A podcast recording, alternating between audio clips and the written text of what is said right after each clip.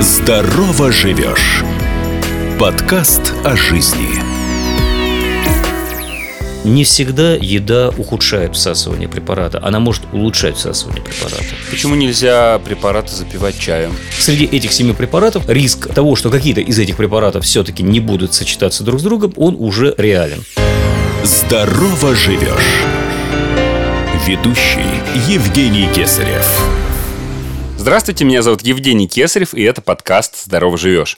К чему может привести неграмотная комбинация лекарств? Так называется сегодняшняя наша тема. И передо мной сидит доктор кандидат медицинских наук, доцент кафедры терапии и клинической фармакологии Олег Букарович Талибов. Здравствуйте. Здравствуйте. Здравствуйте, Евгений. Такая тема как бы не очень примечательная. К чему может привести неграмотная комбинация лекарств? Ну, она э, не кажется очень интересной. Ну, комбинацией лекарств занимаются обычно врачи. Но на самом деле эта тема более чем интересная, потому что выпить таблеточку вот эта фраза, да, или там таблеточку от головы принять, или там прими какой-нибудь ферментик перед едой, а на самом деле люди порой допускают такие сочетания, которые просто неприемлемы. Вот давайте об этом сегодня поговорим. Ну да, давайте. Ведь э, если бы у нас пациенты лечились бы одной таблеткой, одним лекарством и запивали бы его скажем, водой только, и у них был бы совершенно какой-то примитивный, стандартный рацион, о котором, там, не знаю, в советское время в детских санаториях кормили, там, в детском mm-hmm. садике.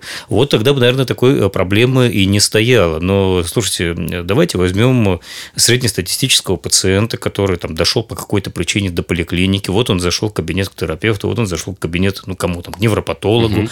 потом он пошел, условно, не знаю, к ревматологу пусть даже. Ну, каждый специалист назначил ему какие-то лекарства. Mm-hmm. А в итоге наш вот этот вот гипотетический пациент выходит с 8-10 разными предписаниями, а при всем при этом э, зачастую, ну, эти специалисты, они, в общем-то, не читают назначения других специалистов, да к тому же пациент ведь он им не говорит.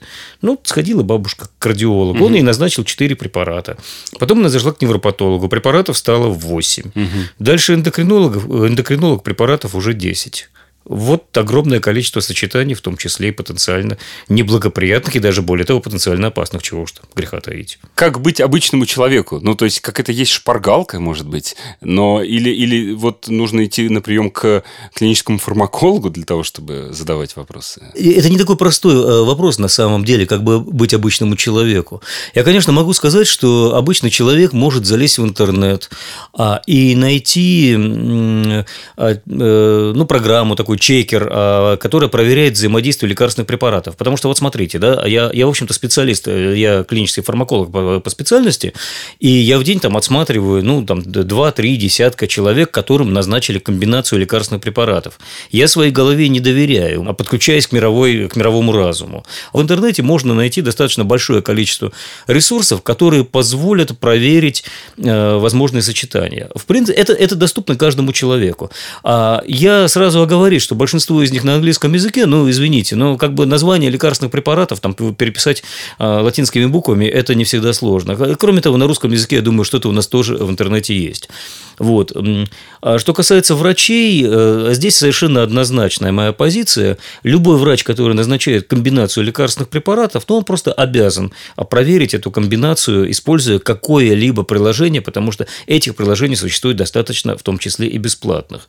Другой разговор, что а, пациенты, которые принимают лекарства, должны себе представлять, что сочетание двух, казалось бы, безобидных, а распространенных лекарственных препаратов, они э, не то, что они плохо повлияют на печень, это неправильное такое, ну, очень утилитарное представление, что мы там перегрузим печень, я не знаю, мы не водку с вином смешиваем, понимаете? Мы смешиваем молекулы, которые действуют на разном уровне, которые а, на разных уровнях организма а, подвергаются различному метаболизму, то есть превращению в организме. А, вот. И они могут повлиять, в конце концов, на метаболизм друг друга. Поэтому, во-первых, все, все содержится в инструкции. Давайте начнем с того, что пациент должен внимательно прочитать инструкцию на лекарственный препарат, который он принимает. Возможно, там будут уже какие-то предупреждения в отношении потенциальных неблагоприятных взаимодействий. Особенно Особенно настороженными нужно быть э, коморбидным пациентам. Давайте проговорим, что это за понятие вообще такое. Ну, коморбидность – это одновременное существование несколько болезней, нескольких болезней, и а, будем откровенны, мы не самая здоровая нация. У нас после 40 лет, увы и ах, очень большое количество людей а, тащат за собой уже такой цивилизационный груз. То есть, они болеют, у них там уже появляется ну, избыточная масса тела, нарушение липидного обмена, у них появляются а, проблемы с давлением, у них появляются проблемы с обменом глюкозы, то есть развивается развивается нарушение толерантности к углеводам или диабет. Вот. Э, ну и наслаиваются какие-то другие болезни. То есть, э, к сожалению, пациент в возрасте, скажем так, политически корректно скажу, угу. пациент в возрасте, который приходит к врачу, он уже приходит не с одной болезнью, а с несколькими. То есть морби – это болезнь, ко – это э, рядом стоящие угу. одновременно. То есть это одновременное существование нескольких болезней в пределах одного организма. А сколько препаратов в среднем вот, или, или максимально, сколько вы за свою историю видели у одного пациента одновременно, я имею в виду? Более 20. Более 20 Более препаратов. 20. И это, и это, я вас уверяю, не редкость. И это случается, когда пациент проходит по нескольким врачам. И особенно, когда врачи а, зачастую не подозревают о существовании друг друга, потому что эти врачи могут принимать в разных лечебных учреждениях, эти э, пациент может не говорить им, что он принимает. Врачи зачастую могут об этом не спросить или, ну, а, что называется, проигнорировать эти назначения.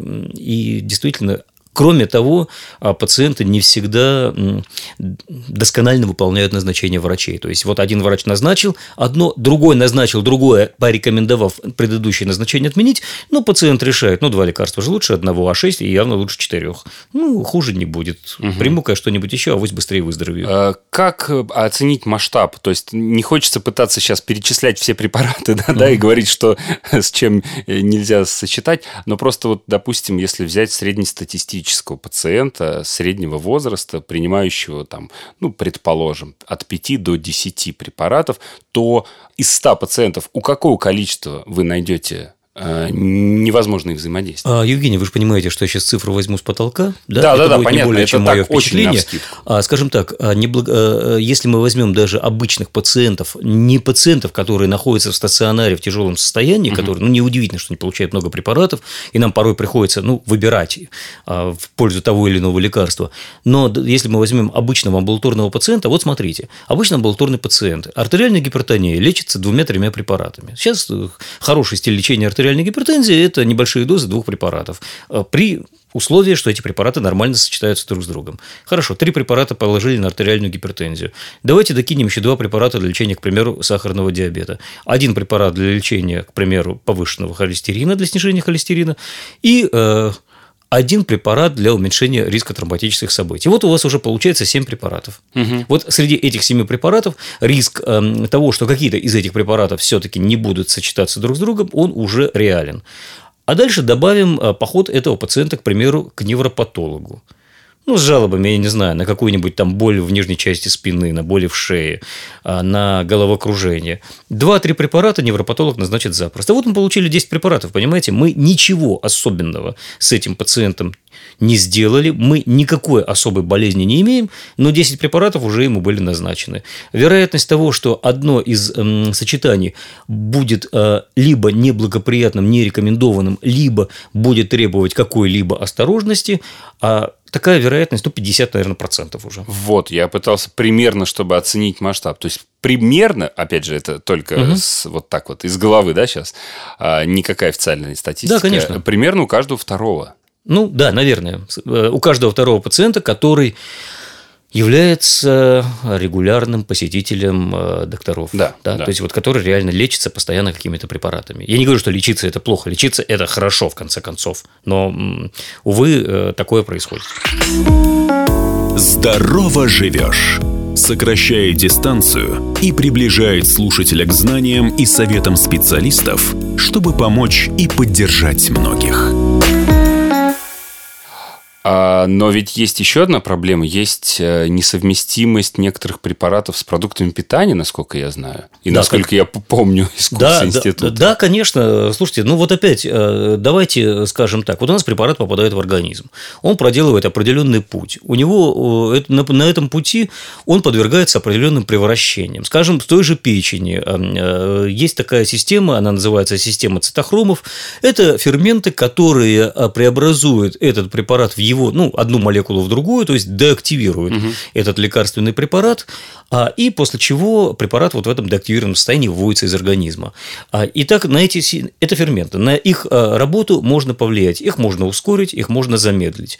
Поэтому определенные продукты питания они могут ускорять и замедлять а, работу этих ферментов. А, И эти продукты питания могут быть очень сильно распространены, мы можем даже не подозревать об их возможном влиянии. Э, э, Здорово, это мы все общими словами. Давайте хочется конкретики, давайте- как, как, давайте- впрочем, и с препаратным Да, давайте- взаимодействием давайте, тоже. давайте конкретные примеры, вот просто вот поговорим вот о ситуации.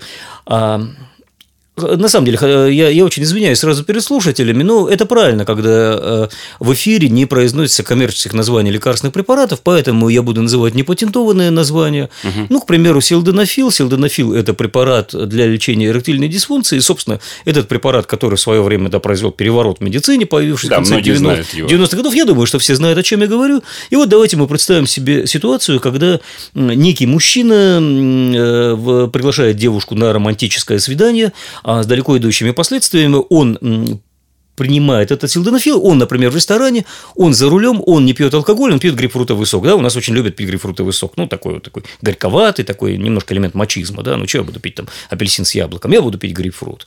Вот. Грейпфрутовый сок, он блистательно блокирует цитохром 3А4, а это тот самый фермент, который в печени отвечает за превращение как раз-таки силденафила в его неактивные метаболиты, то есть его неактивные а, производные. И вот у него заблокировался этот фермент, он перестает работать. В итоге э, пиковая концентрация этого препарата в крови, она в 2-3 раза превышает ту, на которую мы рассчитываем при применении лекарства. Если у нас концентрация выше, мы получаем а, расширение сосудов не только в зоне э, интереса, но и расширение сосудов по всему телу. Одно из побочных эффектов э, этого препарата, один из побочных эффектов – это риск развития коллаптоидного состояния, риск развития падения артериального давления. В итоге вместо ожидаемой радости у нашего вот этого за- злосчастного э, смоделированного нами пациента развивается а, коллаптоидное состояние. Он там, не знаю, от, от переживаний теряет сознание, встав резко очень а, со стула. Вот, вот, вот, вот пример.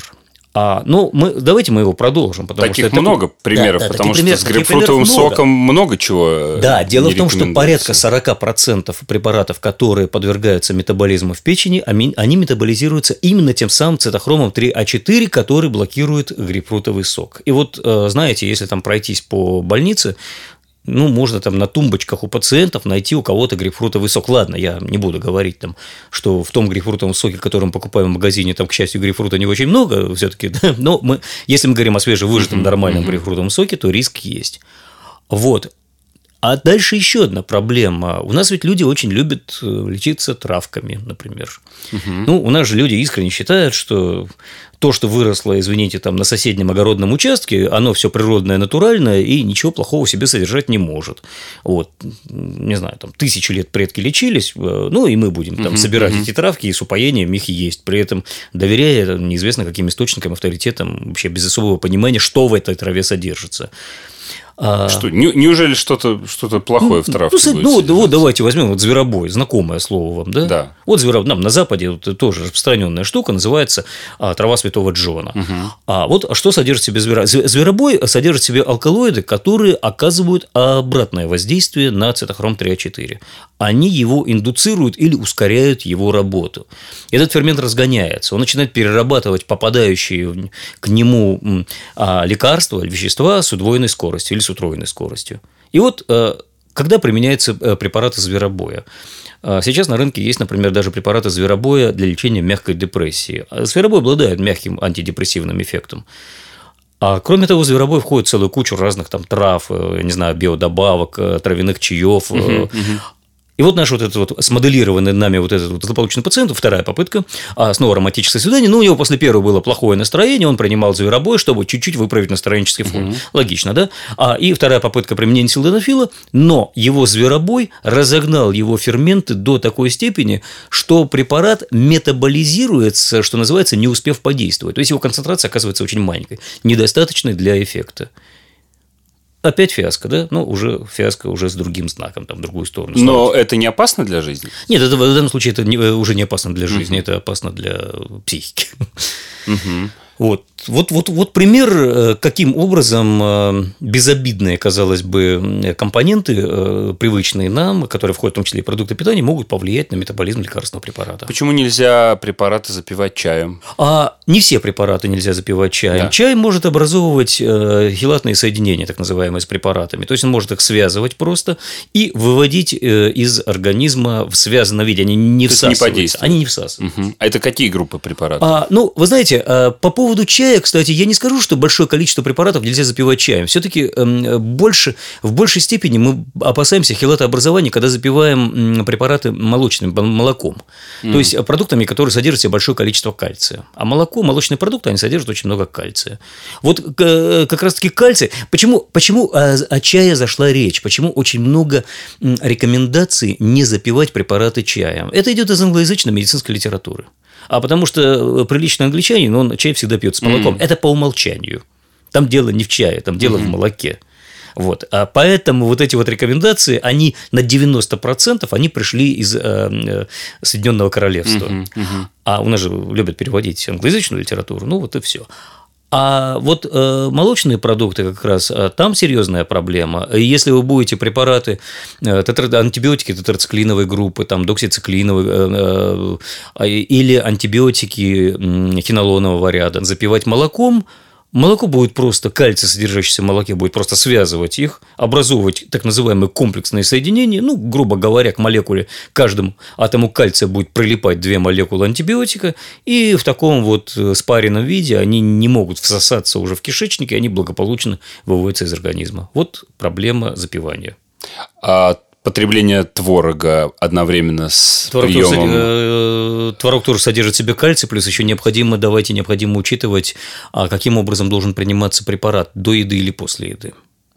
Угу. Это отдельный вопрос, потому что есть такая городская легенда, она очень распространена, что э, препараты лучше пить после еды, потому что до еды они обладают повреждающим воздействием на слизистую желудка. И знаете, прямо вот я представляю себе, как там молекула прилипла к слизистой желудка, и она шипит и прожигает в ней дырку. Ну, это в воспаленных мозгах только такое может родиться.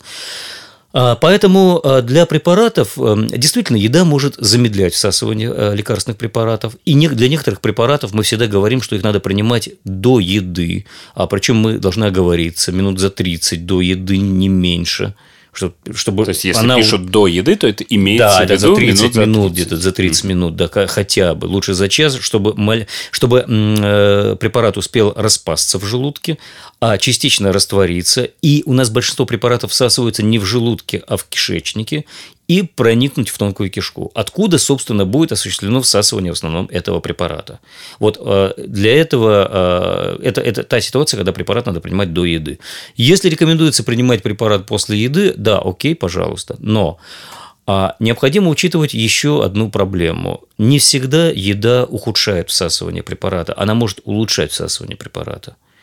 Вы поели, у вас, э, соответственно, кровь от мозгов отлила к желудку, прилила, а, кровоток в органах желудочно-кишечного тракта, он усилился. Угу. То есть у вас, ну, понятно, ваш организм заточен на переваривание еды, угу. а не на думательные процессы в этот момент. А, соответственно, чем лучше кровоток, тем лучше будет всасывание. Это раз. И второе, эм, когда разрабатывается любой новый препарат, обязательно проводится тестирование на добровольцах. Мы смотрим, как изменяется всасывание натощак и каким образом оно изменяется после так называемого тестового жирного завтрака. Именно жирного завтрака. То есть, ну, чтобы наши слушатели себе представили, ну, давайте представим себе стандартный, тоже English breakfast, английский угу. завтрак. Там две сосиски, бекон. яичница, бекон, а, не знаю, там картошка какая-нибудь угу. такая жирная, эти хашбургеры. Вот. И там еще стакан молока в английский завтрак входит, но это уже, конечно, чересчур. Вот. И э, дело в том, что у нас ведь препараты есть водорастворимые и жирорастворимые. И если у вас препарат жирорастворимый, а вы его употребили, да, вот вместе с большим количеством жира, у вас наоборот улучшается его всасывание, угу. и его всасывание может достигать пиковых величин. Вот, э, например, рекомендуется препарат принимать до еды. А в связи именно с тем, что еда может приводить к пиковым концентрациям препарата, на э, вершине которых, ну, возможно, какие-то побочные эффекты. Угу. Вот. Э, ну, лучше, наверное, рекомендацию соблюсти. Ну, да, в общем, мне что кажется самое-то главное, что, конечно, запомнить все это невозможно, но э, соблюдать вот эти вот рекомендации, которые пишутся в инструкции, э, и вообще относиться к ним нужно очень-очень-очень осторожно. Да, потому что то, что мы пишем, то, что написано в инструкции, это взято не с потолка. Вот, а, вот рекомендации принимать до или до или после угу. еды, они а, рождаются именно вследствие экспериментов, в ходе которых мы показываем влияние еды на концентрацию препарата в крови. Здорово живешь вот то, с чего мы начинали сегодняшнюю беседу, о лекарственном взаимодействии из бытового чего-то. Вот как раз я сказал, все не запомнишь, но какие-то, может быть, примеры, которые а, а, осядут в голове у наших слушателей. Ну, давайте я вот еще один пример приведу. Это пример такой достаточно актуальный. Э, у нас сейчас с переменным успехом э, лечат ковид, и, например, э, а, было, было одно время, бродила такая рекомендация, и самое печальное, что она осела в головах не только врачей, но и у нас же антибиотик можно купить в аптеке почему-то без рецепта. Угу. Ну, вот просто прийти и сказать, там, вот я хочу вот этот антибиотик. И почему-то в головах вот осела такая комбинация, а, как э, левофлоксацин с азитромицином, например. Это, скажем так, это допустимая комбинация антибиотиков, но она нерациональна, а более того, она опасна. Есть такое понятие удлинение синдрома КУТ на электрокардиограмме. Это специфическое состояние, которое характеризуется типичной картиной на ЭКГ, но а, при наличии которой возрастает риск развития а, серьезных э, аритмий. Например, возрастает риск развития желудочковой тахикардии, а, которая может в исходе иметь даже фибрилляцию желудочков, а по сути фибрилляция – это ну, как бы остановка сердца. Да? Вот. И поэтому, когда мы назначаем эту комбинацию, всегда идет а, некая оговорка. Комбинация допустима только у лиц без риска развития нарушения ритма сердца при условии мониторинга ЭКГ. То есть, надо несколько раз по ходу э, получения пациентам этой комбинации снимать ЭКГ. А, скажем откровенно, реалистично это сделать только в стационаре. Но так как и то таблетка, и другая таблетка, и ничего не надо вводить внутривенно, и, казалось бы, один препарат и другой препарат можно пить по одному разу в день, вот такая вот э, кажущаяся простота, угу. она вызывает э, э, ощущение ложного, такого, ложной безопасности, ложного благополучия. Ну что, ну это же ничего серьезного, это же не три раза в вену что-то капается. Угу. Это мы там угу. выпили таблетку, запили водичкой. Вот, вот как раз ситуация, когда вот такая комбинация может привести к очень и очень серьезным последствиям. Ну, это еще изначально очень плохо, что человек просто идет и э, покупает это, сам это, себе. Это изначально ужасно, потому что, во-первых, вирусные заболевания, ну, не лечатся не антибиотиками, ну, как бы нам не хотелось, ну, ну, ну вот не лечится. Вот. И второе, конечно, это большая проблема, это не только для конкретного человека, это вообще для человечества целиком, что мы жрем э, антибиотики все подряд, в ходе поедания неконтролируемых антибиотиков мы способствуем того, что появляются бактерии, которые не чувствительны ни к одному антибиотику, так называемый супербак, да, супербактерия. Ну, это отдельная, наверное, тема. Мы ну, сейчас не будем уходить в тему антибиотикотерапии. Да, мы самое главное должны сегодня донести до наших слушателей, что комбинация лекарств может оказаться очень э, губительной. Поэтому самостоятельно принимать решение о приеме того или другого препарата, казалось бы, даже простого и вот такого, ну, в кавычках, бытового, это опасная история. Да, это, это, это, это действительно проблематично. Это, это проблематично. Самолечение само по себе а проблематично, но э, а здесь она опасна не, не то, что не попаданием лекарства в болезнь, а вот именно неудачным сочетанием лекарств. В одну болезнь вроде попали, в другую попали, но лекарства не сочетаются. Или сочетаются, но с большими потенциальными проблемами. Спасибо большое. Это была очень интересная беседа. Я уверен, для каждого, кому повезло ее э, послушать. Олег Букарович Талибов сегодня был у меня в гостях, кандидат медицинских наук, э, клинический фармаколог. Спасибо большое. Спасибо большое не болейте. Здорово живешь. Оставайтесь с нами.